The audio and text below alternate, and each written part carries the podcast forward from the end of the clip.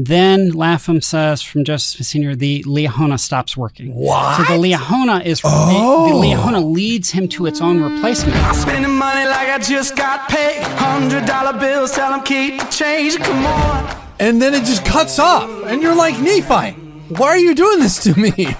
Yeah, pop a bottle, about to make it rain. Let me give you something now to celebrate. Come on. And did you say it was three inches? That's like a golden snitch And size. if you're wondering why I move the way I do, I just feel so good. How did the Nephites get the interpreters, and why did the Liahona s- stop working? Does the church know about this? How exactly are we supposed to picture this? What- what is this? Can can you tell me, Don? Is this a good artist's rendition? Welcome, ladies and gentlemen, back to Ward Radio. I am your host, Cardon Ellis, and today I'm joined in the studio by Brad Whitbeck, as well as Don Bradley and Jonah Barnes. That was a pretty good eyeball shot. I saw that one. That You were like, you just breezed past it. I was like, what's Yeah, he gonna say? It, nothing. It just did, move it did forward. not go unnoticed. It did not go unnoticed. anyway, uh, Don Bradley here is the author of the Lost 116 Pages, ostensibly the academic tome of the past decade. And in compiling all the stories that were lost in the lost 116 pages, some wild insights have been made into some really interesting, beloved, and well known but under considered religious artifacts in the history of the Church of Jesus Christ of Latter day Saints, namely one Liahona. Oftentimes it's been speculated what the Liahona might have looked like. All you have to do is one Google search of the Liahona and you will find 15 different iterations hmm. of this sacred object that all look pretty similar, but also all look very drastically different. Um, in comparison, uh, Don Bradley here has basically figured out what the Liahona looked like, actually, and it's What? pretty dang cool. So, in the absence of you having bought his book and reading it, Don right now is going to tell us a little bit more about it. And I brought some uh, pen and paper for us Oh, to do yeah. some Pictionary if we have to. Oh, like, yeah. you know, like we did the last time. So, Don. Don, tell us where do all of these different artists that paint all of these different pictures tell them where they go wrong, you know, and where you go right, my man. uh, just Don Bradley go. So yeah, we did not have very precise descriptions of the Liahona's appearance or of how it functioned, but we do have multiple sources that talk about it, and so we can kind of use we can piece those together, right? So obviously, in the Book of Mormon text that we have, we have you know description that it's a it's a round ball, right? That it has two spindles. Right, and one of the it's uh, compared to it's called a compass, although what that's supposed to mean in the context isn't clear. Obviously, what it would mean mostly would have meant to 19th century and present day readers would be something like a magnetic compass, right? It did have pointers, spindles, right? And so there is a text in the Book of Mormon in First Nephi 16 where it says, uh, so actually Nephi is describing um, it, and he says that within the ball were two spindles, and the one pointed the way we, we should go into the wilderness. And then it just cuts off. And you're like, Nephi, why are you doing this to me? There's two spindles. One of them did this. All right. Anyways, and he just Yeah. moves on. It Right. was an abridgment, okay? You're killing Jonah? me, Right. Nephi. So if Cardon had started out today, if he had two people in the studio, right, and he's like, and I've got two guests with me today, and one of them is, and then there's nothing just cuts it about the other one throughout the whole episode. One of them is Don What's going Bradley. on, the eh? other is now we're going to talk about, you know, yeah, oh, yeah. exactly. To be fair, yeah, I guess that is kind of frustrating. That's what yeah. Nephi does. Okay, Right. so yeah, keep going. So then it raises this question well, okay, if the one points the way they should go, well, great. Like, so now we know why they're traveling the direction they are because there's a spindle that points the way. What does the other one do? Right. So Yeah, we clearly always- we're missing something yeah. about the function of this device if it's got two spindles and we know what exactly one of them does. Now, I actually have uh, put a lot of research into this, Stone. Okay, yeah. um, well it. before you, Yeah. and uh, came up with the top four different possibilities for what the second spindle on the Liahona could do. I put them in the Discord. I don't want to embarrass Oh, Don okay, here in on, front of hold on. everybody here. I know that he's some kind of academic or whatever, but uh, I've put these answers in the uh, Discord for people to chew on. I just want to Okay. get out in front of this and see what the audience thinks is the Okay, real. what's the first one? Well, This the right first one, if you go ahead and pull that up, Okay. this shows that second spindle on Liahona actually was used as a needle for Lehi to play his old vinyl records on in the desert. No, I don't. You're not going to leave your home without just your vinyls. preempted everything in the whole rest of the episode. I'm sorry. I'm Nothing sorry. else to say. You're not going to leave home without your vinyls. And, Lehi's I mean, not doing that. th- that is a photo taken from Laman's iPhone hey, of Lehigh. I didn't take with the his photo. I didn't take the photo. That's a prevailing theory, pretty solid theory. Um, another possible use of the Liahona's second spindle Okay. Um, here is oh that it was actually a 5G antenna because it's really hard to keep in communication in the empty quarter, so you had to have good reception. And that's why it kept killing all the bees. Yeah. Oh, that's true. That's true. Thank you, Brad. You know, so is this ringing true with you? Do you believe the 5G theory of the Liahona spindle axis, my friend Don Bradley? yeah, Don. Uh, this definitely makes sense. See, I Okay, see. there's only two left, on. Makes only sense. All right. There's only two left. All No- right. You know, Another okay. possible use for the second spindle of the Liahona um, is that, uh, yes, it actually directed them towards the nearest gas station. Hugely, hugely useful. That's what we use our current iPhones for. It pointed to the nearest gas station. No, How else would they uh, make so, it across? So here, here I do need to make a modification to your theory. Okay. oh, Oh. They are here he traveling comes. through. They are traveling through the Arabian Peninsula. Mm-hmm. Gas stations in this sort of rural area probably few and far between, due to its oil fields. Oil. Okay? They're making their own gas. Okay, Crude. The, the use- oil field, the oil is down there. Yeah. This is the Arabian mm. Peninsula. Mm. Plenty of oil. Mm. Okay, but they have to get to it themselves. It's the this is why it takes them eight years to cross the Arabian Peninsula. Wow, okay? they're Because they have to do so oil? much digging, getting the oil, refining the oil. Oh. Mm-hmm. You know, I feel I feel a little embarrassed here. Don has clearly put in a lot of work on this. Yeah. Okay. Uh, but the last possible reason for the second spindle on the Liahona is the most obvious. This is a this is a this is a grand slam. It pointed the way to the the way to the ladies' room. It pointed the way to the ladies' room. How are you going to get all these women across? You're never going to make it across the empty. You're not going to make it one mile unless these ladies find the ladies' room. All right. Well, I so this is one theory. This is one theory. Well, Four that was theories. Four, Four theories. theories. Four theories from Pretty one person, theories. the associate professor of all things apoph- apocryphal. what do you say, the prestigious and uh, plentiful professor of polygamy and all things that are just possible in this awesome philosophical pamphlet we call the Book of Mormon? Um, what do you what do you say that second spindle was? So I so in support of the fourth theory that we just heard, where the Liahona really is introduced into the first Nephi narrative, Yeah. there's also funky stuff going on with Ishmael's family and the daughters of Ishmael. Huh? See? Coincidence? Boom! Boom! right. They were thinking. They were thinking. Wait a minute. Wait a minute. Are there rest stops Yeah. And so then the Liahona had to be provided to get through this impasse. to assuage the women? Okay. All right. This has been midnight. This has been Ward Radio. You can join us more at wardradio.com. I think I don't know what it is about what you've said even just now, but I think I know where you're going with this. I think I can guess. Tell me. I I think what you're about to start saying. I don't know what it was about your presentation, Jonah, and what you have said leading up to this. It sounds to me like you're about to go the direction that this one spindle would point the direction they needed to go, and maybe the other spindle would point to different types of writing to show them what they were headed towards. Is that where you're going? So this, um, I think what's happened here is that the um, like 5G connection on the Liahona has actually beamed things directly to your brain. Oh, really? Yeah. Yeah. Is that really what? On. It's really close. So- if I if I can steel man your book properly, there was symbols, not necessarily writing, but it's insinuated from other primary sources that you've dug up that are not very well known that there was like pictographic references. Like if it was searching for rain, it would say rain on the dial, and then the other spindle would say that way. If it was searching for, I don't know, food, it would go to the food icon and then point that way. Is that Oh, kind of how it went? Whoa.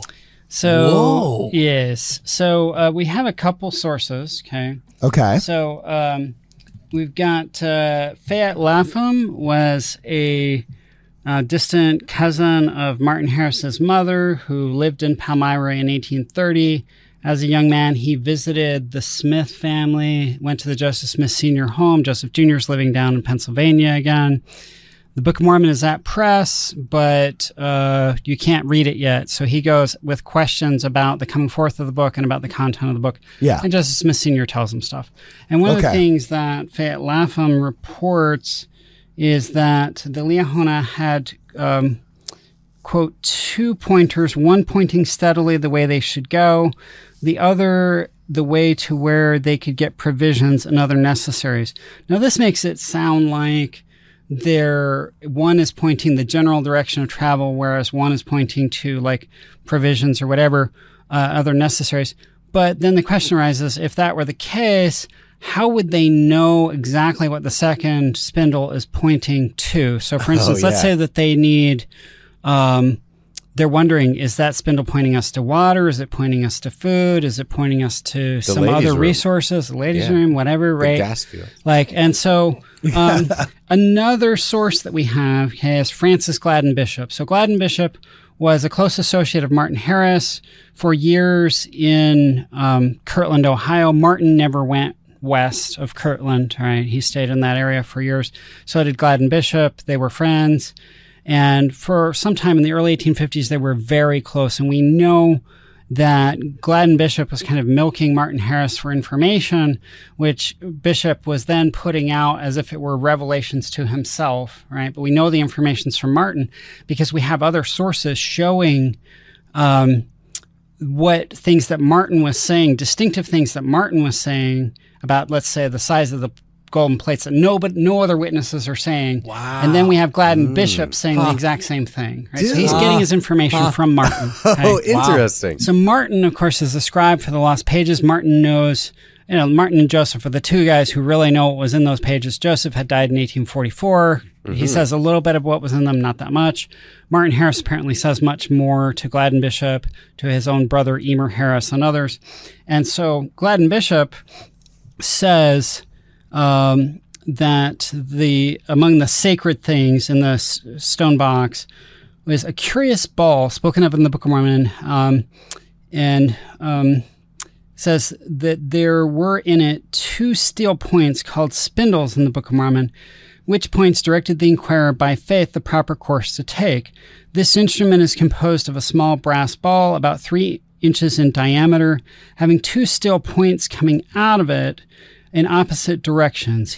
Around each of these points are 12 squares, and between these 24 squares um, on the ball are figures of various descriptions representing various things on the earth as vegetation, animals, running streams of water, etc. Wow. Now, it's it's a little or, or at least a little difficult to actually figure out like Wow. What- What? Dude. how exactly are we supposed to picture this? Yeah. What, what is this? Can So- can you tell me, Don, before you go on your verbal explanation, is this a good artist's rendition? You would say it seems like that inner spindle could point towards. I have several things here. Yeah, like I'm not making a Toilet joke, paper. but I'm not making a joke here. But like, I mean, like, there's fire, there's water. If you need warmth, if you need water, there's like a camel, which was used oftentimes as food and transportation. Here's shelter. Here's people. Yeah, and I just threw toilet paper there because I was looking for an extra thing, you know. But then you've got the compass rose right here, saying north, east, south, and west. Okay, so it would like point towards. Okay, if you want to know where toilet paper was because you had to use the bathroom or something, it would point to the toilet paper thing and then say like, okay, southwest. Is is that kind of uh, uh, judging by your writings? That's kind of the interpretation I got. Is that a fair interpretation, or is this just a really poor artist rendition? I, I think basically. Yeah. Okay, and I'll hand this to you so you can look at it and, better. and did you say it was three inches? That's teeny weeny. That's huh? like a golden snitch size. yeah. That's like I I always think of it like this thing that they're holding in like two hands. You know, that's all how I always see mm. it depicted. Mm. But if it's like three inches, that's like Yeah, it's Not literally very like a pocket watch. Right? Well, that's really small. Yeah, that's tiny. Wow. So, is that a pretty good artist rendition, Don? I mean, I think potentially. Are you gonna I mean, print it in your next book, there's- Don? The the amount of I think the toilet paper roll is exactly right. The other things I'm less certain about. I mean, I think you've also got a danger here because you have in in the way he's got this constructed, guys. Look, he's got the toilet paper dangling from the roll. By the way, the toilet paper roll really ought to be turned the other way around. You know, but, uh, You're one of those, but then, Cardon. but then you've got the fire right under it. Look, look how what look at the fire hazard. Look It's how hazard. easily the toilet paper could catch on fire. There's no way that they would have had those next to each other right that they would have been much more sensitive to danger here. Um, however, in general terms, I would say yes, basically correct. So, like, eh, if we put together the Book of Mormon data along with Fayette Lapham's account, Gladden Bishop's account, and then try to figure out what exactly would make sense here. Okay. So I think, yes, what would make sense is you have one thing because you have different symbols and, and 12 or 24 or whatever around the center here, right? Then the first spindle, we're told, right, um, points the way that they should go, but the way they should go f- to get to what? Right? Yeah. So the function of the second spindle is to point around the edges to the different symbols to show what they're heading toward. What is it pointing us toward? So mm-hmm. if we've asked God, we need food, we need to find wild game, and there's a picture that represents wild game, right? Yeah. And then the once the second spindle would point toward that, and then the first spindle would point the direction that they should go. So they know the direction to go, and they know it's the direction to what? To what? specifically? So This makes sense because if they're just going east, you just say, "Go east," and they go east. So in the Book sense. of Mormon, when it talks about the um, the writing changing, is that talking about more the spindle It pointing actually says to that there's different? Well, it says that there. It actually says there's writing on, that appeared on the spindles. that Yeah. changed from time to time, which is interesting. So that seems to be something different. That seems like the spindles themselves. Okay, so that's something actually more. have writing. So this is uh this so so the basic so it's pictographic, right? The the the structural design is pictographic, right? So it has images that the second spindle would point to, but then there are words appearing on the spindle. So this is verbal communication, right? Oh, so so the Liahona is a device like a technology, right, that is combining like different modes of communication, if you will. It's combining directional, just straight up pointing, with pictographic, and also adding in verbal. Wow. Communication. Wow. Dude, th- you know what this actually kind of reminds me of? And I don't know if this just because I've watched way too much of History Channel, all right? But um, all joking aside, all joking aside, this actually kind of smacks a little bit of the Antikythera mechanism. Oh yeah, You know, that that if we were to find this, it seems like we would be finding something drastically ahead of its time uh, in terms of, of technology. And I'm going to put up one other artist rendition when we speak about the writing. Did you get the impression from all of your uh, studying of this new information, these new sources, that the writing that would show up was because maybe a dial like on, I don't know, Stargate or something was spinning around and that the writing was um, almost like a, a, a, a magic eight ball, like it was pre-extant, but then was showing up? Or did you get the idea that like it literally through magic, like almost as the hand of God etched the Ten Commandments in the stone on Mount Sinai, that all of a sudden there was new writing in the Liahona, like it is in this artist's rendition with writing on the side. Interesting. Sorry, I, I was just imagining a magic eight ball Liahona mm-hmm. at Deseret Book, and just like the kind of things that Ask you could again do. later or whatever. That's a horrible. It's idea. Sorry, mm-hmm. Yeah. sorry for interrupting. Back to you, Don. I, I mean, I actually okay. I had not thought of so, so the the Magic Eight Ball comparison I had occurred to me in like a humorous way, but actually not in a serious way. Although that's very interesting. So the the language that's used in First Nephi does seem to suggest that the writing appears on the spindles themselves, right? And yet, Hmm, okay. that's fa- it's fascinating to think about the fact that, like, with something like a magic eight ball, you have pre-existing writing that then comes, it like surfaces in different ways at different times. That would be a way where there could actually be just like a, tech, a technological mechanism that's responsible for the mm. writing appearing, as opposed to it having to be purely miraculous, where And it fits- just writing just appears from time to time and changes and Yeah, so on. it, it almost fits with the idea of like casting lots as well for determining the will of God, right? Yeah. Having this chance of what the thing's going to Wh- say. which is all over the ancient world. The Hebrews did that all the time Yeah. In the Bible. Cardon, can you pull up the Book of Mormon videos, uh, Liahona? Uh, yeah, the one that is uh, on the official church website Yeah. right here. Uh, yeah, Because I really the- think this one looks really cool. yeah, Um, it definitely it definitely passes the cool test. Whether or not it's actually uh, what it looked like is another question. But yeah, there is how the Liahona appeared. Uh, in the official videos of the Church of Jesus Christ of Latter Day Saints. For you, Don Bradley, what were your thoughts on the official video version, the prop used in the most recent Book of Mormon movies? Did you have any kind of thoughts on on that one there? Like, do some of those Too big. symbols and things seem to match what you're looking at? The symbols, the symbols around there, I recognize are from the characters document David Whitmer copied. Really? Okay.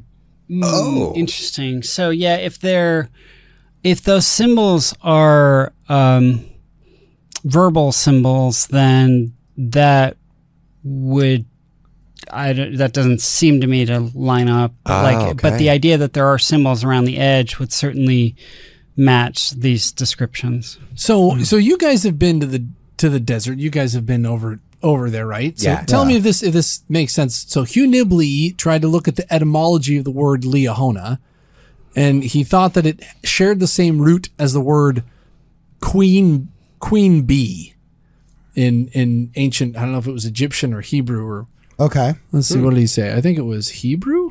I don't know. Yeah. But um, bees were considered sacred animals in Egypt because they had hydrolocation. My wife is going to hate that I'm bringing this up because I always talk about this. Oh, they can find water? cool. No, but like, the "Oh Bedouins my are storm chasers out there, and to survive uh. eight years in the empty quarter, you would have had to have been in perpetual pursuit of water. Hmm. And so, a lot of people have said uh, uh, Lehi's existence and the purpose of the Liahona was to help them survive the empty quarter.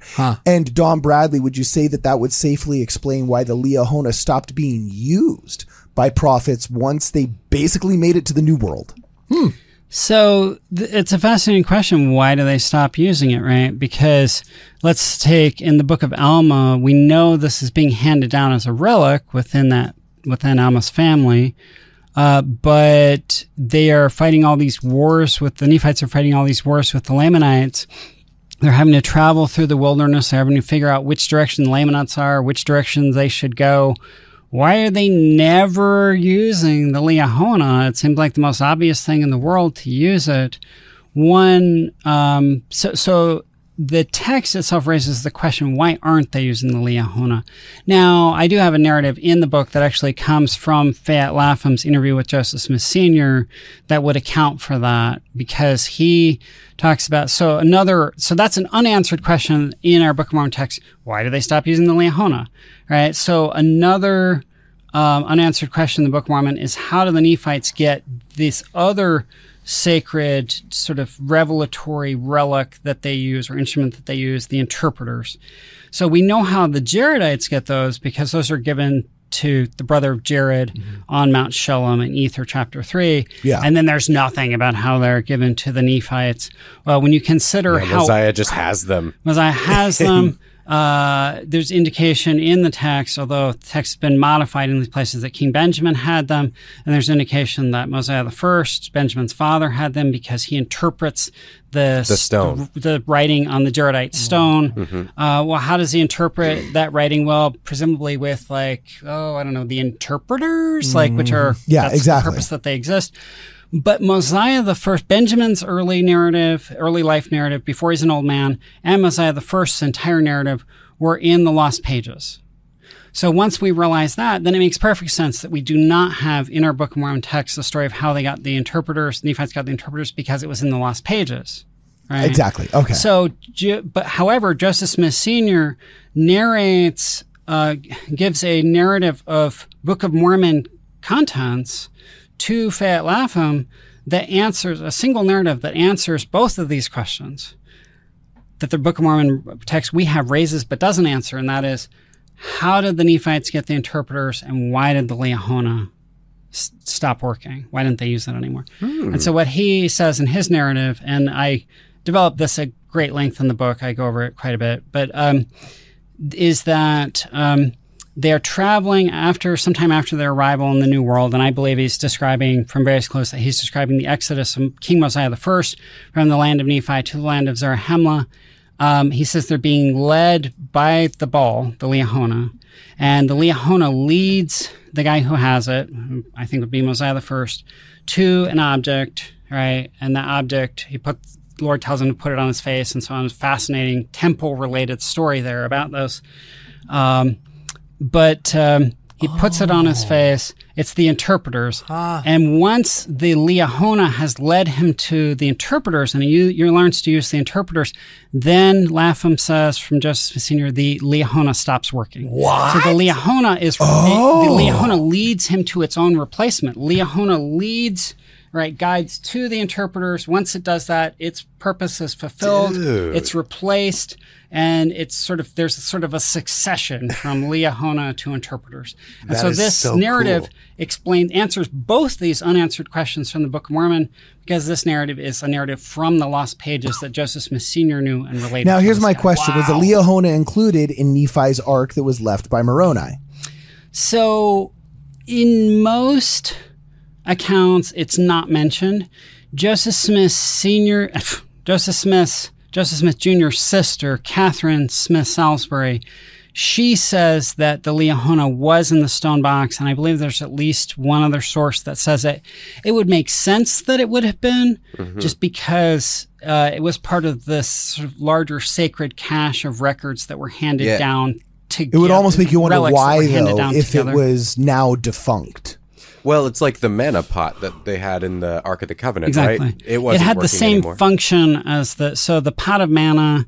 So as you used the term ark earlier, Martin Harris used the term ark to refer to the stone box in Cumorah. So it's like the Ark of the Covenant, right? And we've talked about this in other episodes, very much Yes. developed in the book.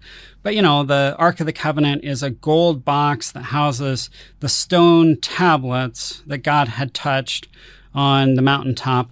Well, the stone box houses, and it's a stone ark that houses gold tablets and houses the interpreter's stones that God had touched on the mountaintop. Right? See any parallels here?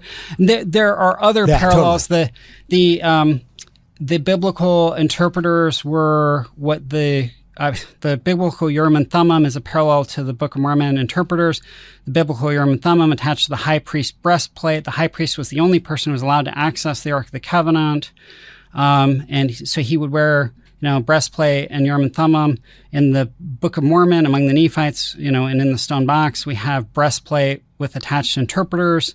And then in the Ark of the Covenant, we're told in the Epistle of the Hebrews in the New Testament, um, the pot of manna was kept. So manna, how did the Israelites on their exodus under Moses get sustenance from the Lord? It was through manna coming down from heaven. How did they find it? It was a round ball that they found on the ground in the morning. Well, in the Book of Mormon, one morning, you know, how, how did, Outside how did, his tent flap. How did the how did Lehi's people on their exodus get sustenance in the wilderness? Well, one morning he opens up his tent door. There's a round ball on the ground. Can't eat this one, right? Would have broken his teeth, but like, um, But it leads him to But sustenance. it leads him to sustenance, so it fulfills Yeah. the same function. and so that's put in the Nephite Ark of the Covenant, just like the pot of manna had been put in the biblical Ark of the Covenant. Wow. So it's parallel, point by point parallel. And then even the sword of Goliath was kept with it at a time, right? And Exactly. So you have the sword of Laban as a parallel there too. Well, totally. So, sword of Goliath. David uses Goliath's own sword to cut his head off. Uh, it's kept in the biblical tabernacle behind the high priestly garment that the breastplate attaches to. It's a temple relic. Oh, wow. And among the Nephites, you know, sacred cache of sacred relics includes the sword of Laban, with which Nephi, the founder of their dynasty, like David was the founder of the biblical dynasty, you know, cut off, off Laban. Laban's head with his own sword. Mm-hmm. It's a temple relic. So for you've managed through your research, you've and you're tying together from Hebrews to Genesis to Goliath to the Book of Mormon to interviews that have been hidden and lost. You've managed to tie together what the dimensions of the Liahona were, what the functions of it probably would have been, what it looked like, how it parallels uh, Old Testament records, A to B, Alpha to the Omega. Yeah, here's it's my- amazing. it's all my- connected. yeah. Here's my last question about it.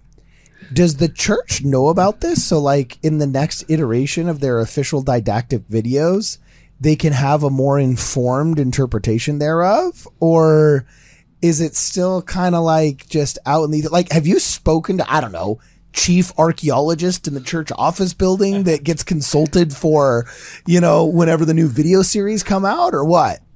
So, I mean, the church doesn't have a chief archaeologist, so they consult different sorts of experts. I mean, certainly I do know that of a number of Book of Mormon scholars and church historians that the church employs and or consults that um, they're aware of my work on these things. I'm sure that there are others who are not yet aware of that work. And so um, it's just, there's sort of a, I'm sure there will be a gradual trickling of information, and there will be other work that I'll do and other work that other scholars will do that will flesh more of this out. Wow, this is great. Okay, so is there anything I I feel like I've drank from a fire hose and this is So amazing. so cool. Is there anything else that we missed that you want to throw in before we before we call it quits here? Be gentle with Um, our brains.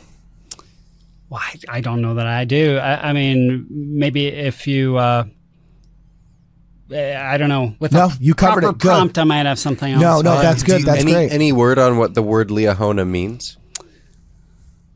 I have no. I have seen where people have tried to figure that out. I I'm fascinated with that subject. Um, whether it might have biblical connections or other things, but I yeah, that's not something I'm definite on. Okay, cool. point, All right, so. dude. This this has been awesome, ladies and gentlemen.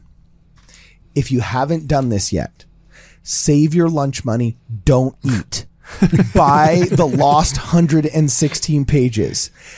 Don Bradley has reconstructed so many of the stories, so many of the timelines, so much of the uh, the, the the the lost narratives and doctrines and um, histories that we thought were gone from the lost 116 pages, but actually survive in all kinds of different primary sources that he has uncovered them, uh, uncovered. Some of them published for the first time in this very book, including, I believe, minutes from an 1856 Provo Stake Conference where somebody gave stories. Martin of- Harris's brother Emer Harris, direct ancestor of Dallin Harris Oaks, talked about the length of the manuscript, talked about its translation and loss, and told narratives of how Mulek and his traveling companions escaped from the Babylonian invasion of Jerusalem. the- uh, the- Stuff from the lost pages. Only one of the lost pages. greatest unanswered narratives in the entire text. That's like finding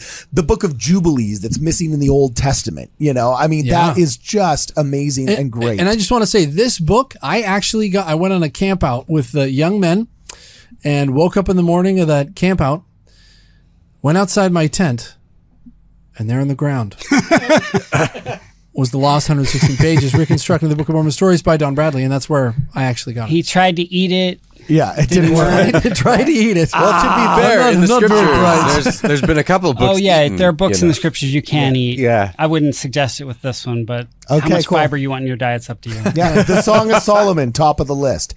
Anyway, I'm totally just kidding. Oh my gosh. All right. So, um, guys, this has been great.